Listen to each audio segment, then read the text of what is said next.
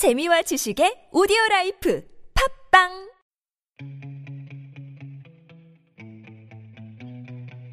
책세의 글쓰기 프로그램 꿈꾸는 만년필 네, 97회차를 시작하겠습니다. 안녕하세요. 신혜정입니다. 네, 양종원입니다. 시간 타, 스톱워치 켜면서 잠깐 넋 났어요. 아, 그러세요? 네. 급 들어오게 되네요.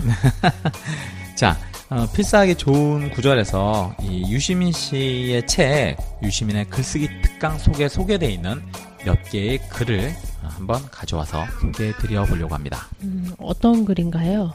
자, 한번 한국 사람이 쓴 내용을 볼까요?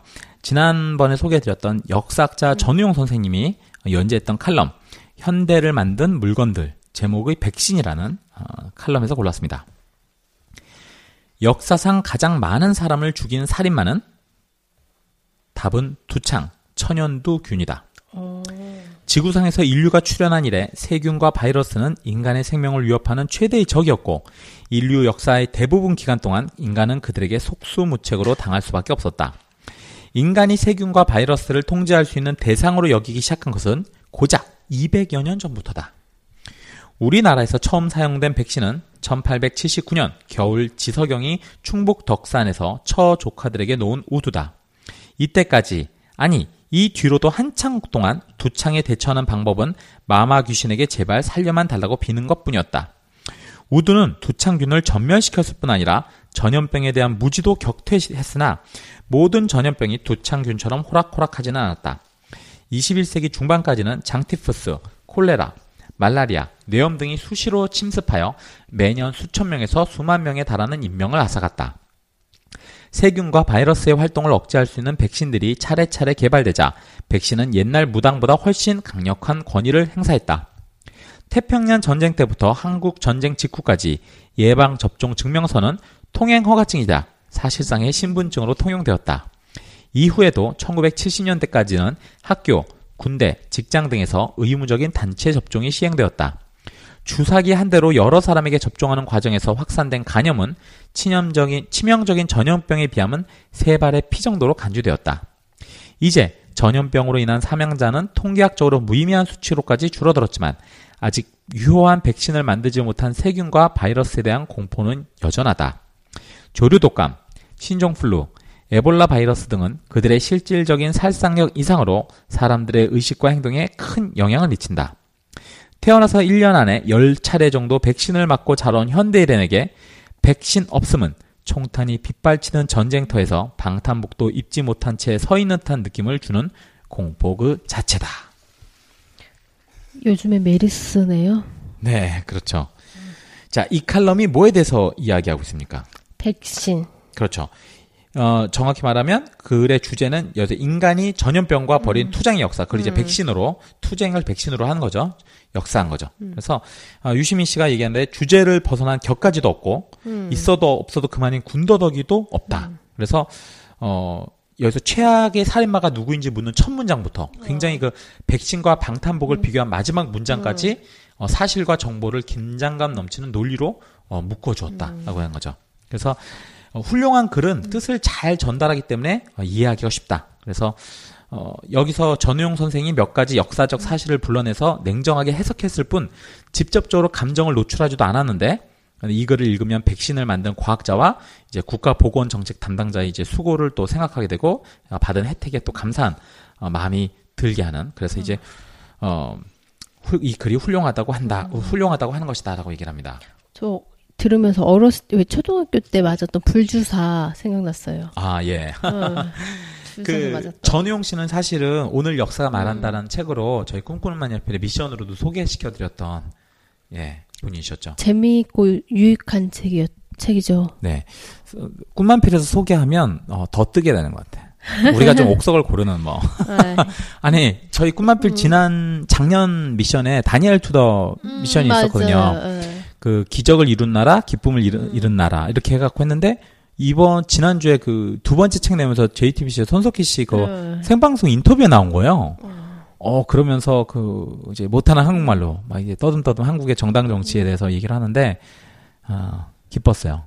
제가 된 것도 아닌데 제가 가서 인터뷰한 것도 아닌데 야 역시 좋은 컨텐츠는 언젠가 또 누군가 알아보고 또 다시 빛을 보는구나. 포기하지 않으면. 음, 음, 그런 생각이 그렇죠. 났죠. 네.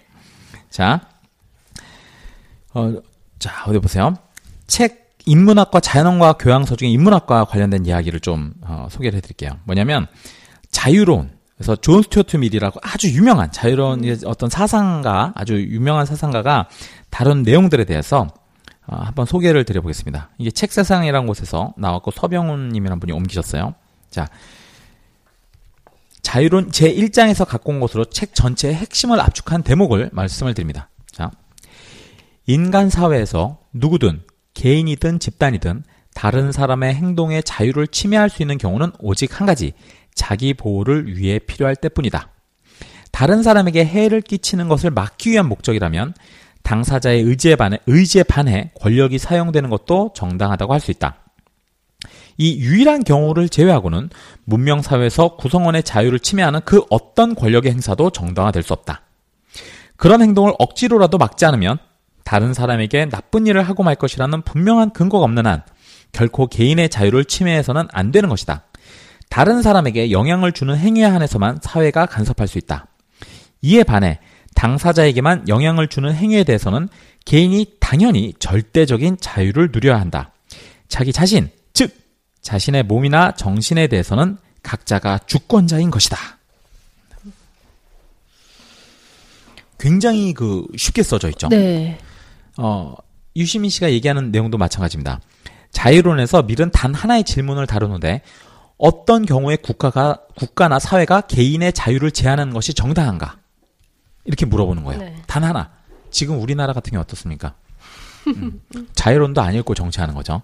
자, 어, 개인 놀, 왜냐면 내용 자체도 훌륭하지만 개인의 자유와 이건 뭐 자유론 너무 유명하니까 뭐 이건 굳이 말할 필요도 없지만 개인의 자유와 관련된 중대한 쟁점을 철학적 높은 수준에서 해명했는데 더 놀라운 점이 뭐냐?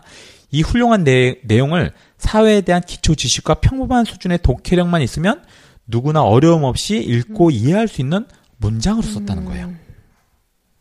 네. 글쓰기 팁과 굉장히 연관이 잘 맞죠? 네. 어, 어, 보세요. 인간이 다른 사람의 행동에 자유를 침해할 수 있는 경우는 오직 자기 보호를 위해 필요할 때다. 자, 예를 들어서 내가 다른 사람이 손을 확 잡아서 비틀어서 꺾을 수 있어요. 음. 꺾을 수 있어. 언제? 그 사람이 나를 날- 때릴, 때리려고 네. 할 때. 어. 내, 그래서 내가 내 보호가 필요한 상황이에요. 그러면, 어, 아, 저 사람이 때리는 건 자유니까 내비도? 그게 안 되는 거예요. 자, 국가는 어때요? 권력의 정당화가 언제라고 했어요? 다른 사람에게 해를 끼치는 걸 막기 위한 목적. 자, 예를 들어서 강도가 선량한 사람을 칼로 찔렀어. 그리고 이번에 찔르면 죽어요. 그럼 어떻게 해야 돼요? 그러면 강도가 어, 나 막으면 안 돼라고 당사자에게 반하는 목 반한다 네. 하더라도 권력이 사용될 수 있는 거예요. 왜? 타인의 어떤 그 타인에게 그 해를 끼칠 수 있는 행동이기 때문에. 자, 그런데 더 재밌는 게 그것 빼고는 즉 다른 사람에게 나쁜 일을 하고 말 것이라는 분명한 근거가 없으면 절대로 개인의 자유를 침해서는 안 되는 거다라고 얘기를 하는 겁니다. 자 반면에 어, 당사자에게만 영향을 주는 행위에 대해서는 즉 내가 내 몸 가지고 예를 들어 서 우리가 뭐 담배를 핀다고 한다든지 예를 들어 우리가 뭐 술을 먹는다고 한다든지 어때요? 당사자가 하고요. 내몸 어. 상하는 거예요. 내 몸 상하는 거. 만약 내가 술을 먹고 누군가를 때려요. 그럼 어떻게 돼서? 그건 안 되겠죠. 다- 국가가 보호를 해야 되는 거고. 그렇죠. 다른 어. 사람에게 해를 끼치는 목적으로 그 힘이 발휘되었으니까. 음. 하지만 본인이 그냥 술을 먹었어. 그럼 술을 먹는 것 자체를 막는다? 그럴 수는 없다는 거예요. 그래서 여기서는 자기의 몸이나 정신에 대해서 누가 책임을 진다? 자유론에선 그렇죠. 자유론 기준으로는 자기 자신이 음. 책임을 지는 거다라는 얘기를 하는 겁니다. 이 이야기는 우리가 말하는 낙태, 동성애, 예를 수많은 우리 사회의 어떤 이슈에 대해서 상당히 중요한 어떤 판단의 판단 기준의 근거가 될 수 있는 내용들입니다. 자유론. 어렸을 때 그 학교 다닐 때 교과서에서 들었던 내용들을 그때는 이해를 못했었는데 지금은 확실히 이해가 되는데요. 네. 어, 지난번에 얘기해드렸던 그, 유시민 씨가 소개해드렸던 여러 가지 책들 있잖아요. 뭐, 침묵의, 뭐, 레이첼 칼슨의 침묵의 범, 마이클 샌델의 정의란 무엇인가, 뭐, 파인만의 여섯 가지 물리 이야기, 뭐 이런 거. 칼 세이건의 코스모스. 네네. 이런 것들이 다 이 책 속에 같이 또 짤막짤막하게 소개가 어, 되어 있습니다. 네. 지금까지 책 쓰기 글쓰기 코칭 프로그램 꿈꾸는 만년필 신혜정이었습니다. 네, 양정훈이었습니다. La la la